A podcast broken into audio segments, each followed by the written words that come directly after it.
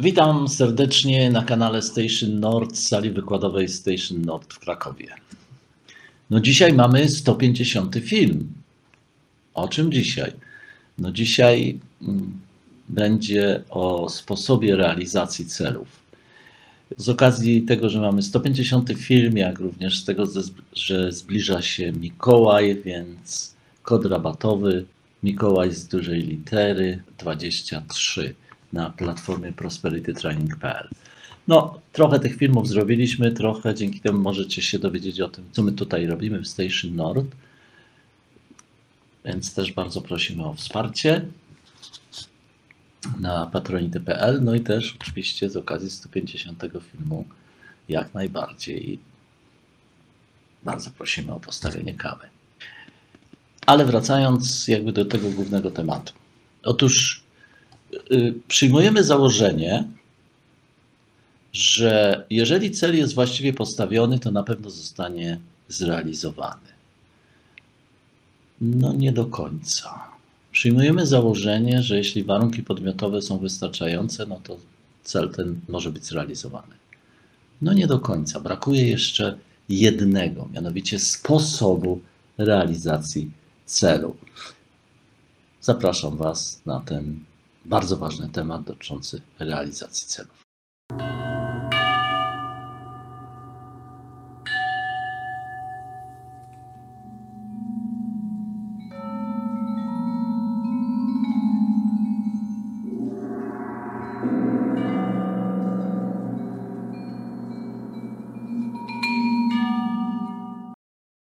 Tak jak wspomniałem, nie każdy sposób realizacji celu prowadzi do jego realizacji. No, to jest poniekąd oczywiste, czyli wiadomo, że jeżeli będziesz rzucał patykami, no to w ten sposób nigdy nie ukończysz maratonu. Ale ten temat jest ważny na wielu płaszczyznach, bo on jest ważny zarówno na płaszczyźnie celów biznesowych, jak również na płaszczyźnie celów osobistych, kariery zawodowej, na płaszczyźnie rozwoju osobistego i również na płaszczyźnie rozwoju duchowego. I on jest zwykle jakby ilustrowany, opisywany przy pomocy sześciu analogii. No ja tutaj wszystkich sześciu nie omówię, ale przynajmniej o niektórych wspomnę. Zacznijmy może od analogii szóstej. Powinniśmy realizować cele tak, jak nasiona dmuchawca. Wiatr porywa nasiona, unosi je w powietrzu, ponieważ są lekkie. Mogą być niesione, ponieważ są lekkie.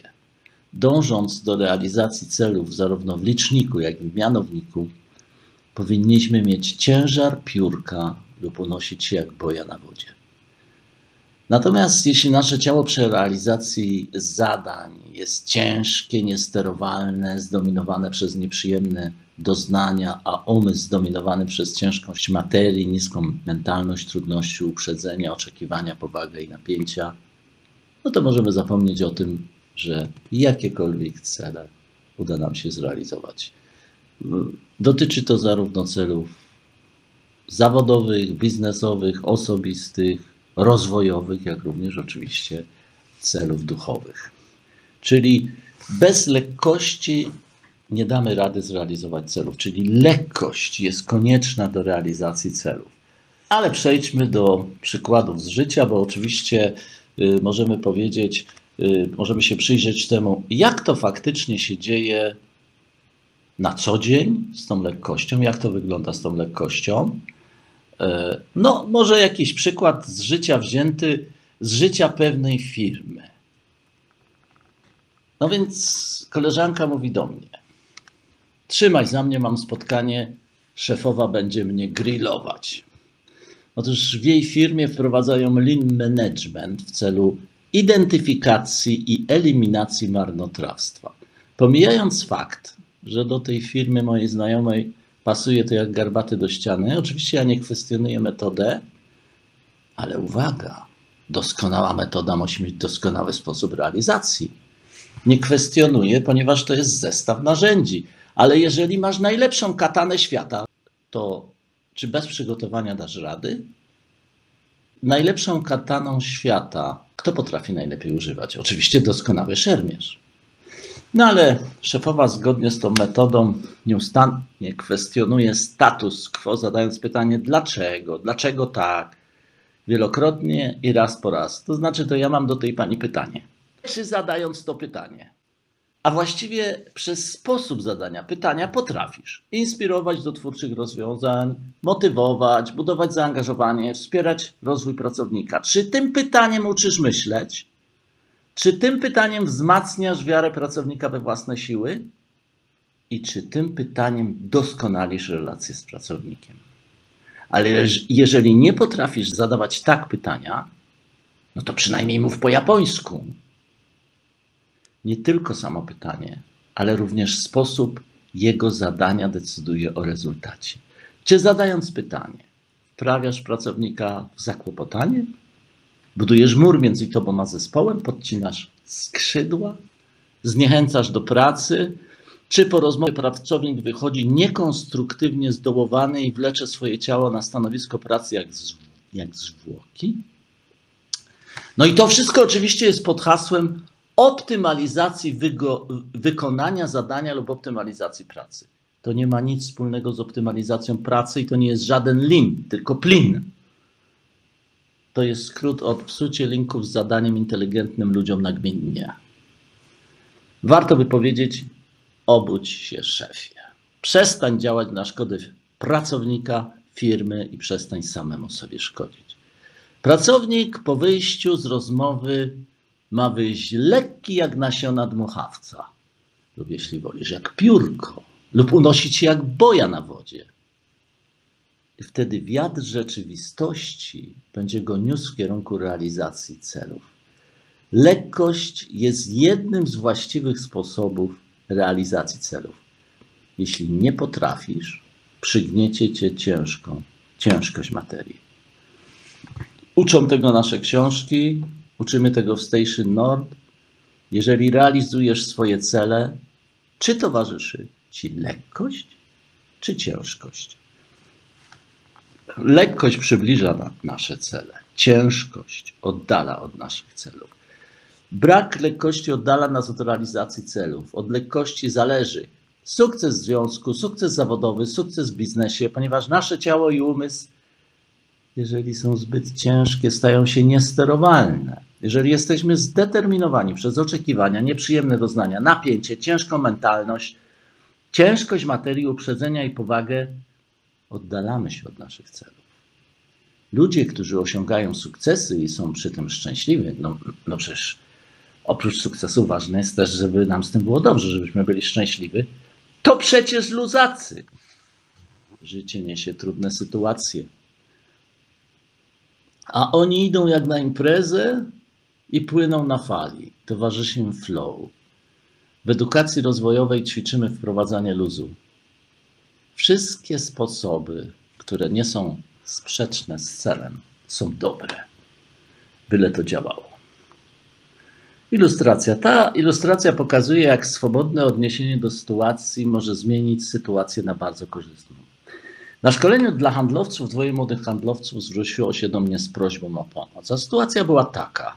Wysłano ich na negocjacje z dwoma kobietami, które były twardymi negocjatorkami, jak również miały za sobą trzydzieści lat doświadczenia w branży. Były równie nieustępliwe, jak i dobrze zbudowane. Nikt w firmie nie dał im rady.